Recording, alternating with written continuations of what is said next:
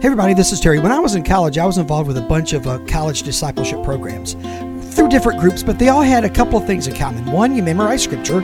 Two, you shared your faith. And three, you journaled on a regular basis what God was doing in your life. Because the leaders of those groups knew something that I didn't as a college student. You're going to forget stuff. and trust me, now that I'm in my 50s, you forget a whole lot real easy.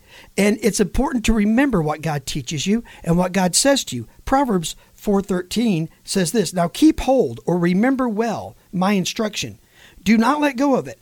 Guard her, for she will be your life."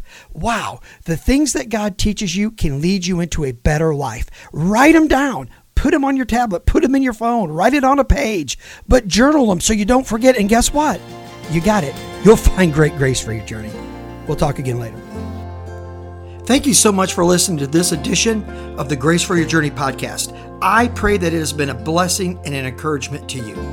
Pass it around if you think it would help somebody, and we look forward to you dropping by again for another episode of the Grace for Your Journey podcast.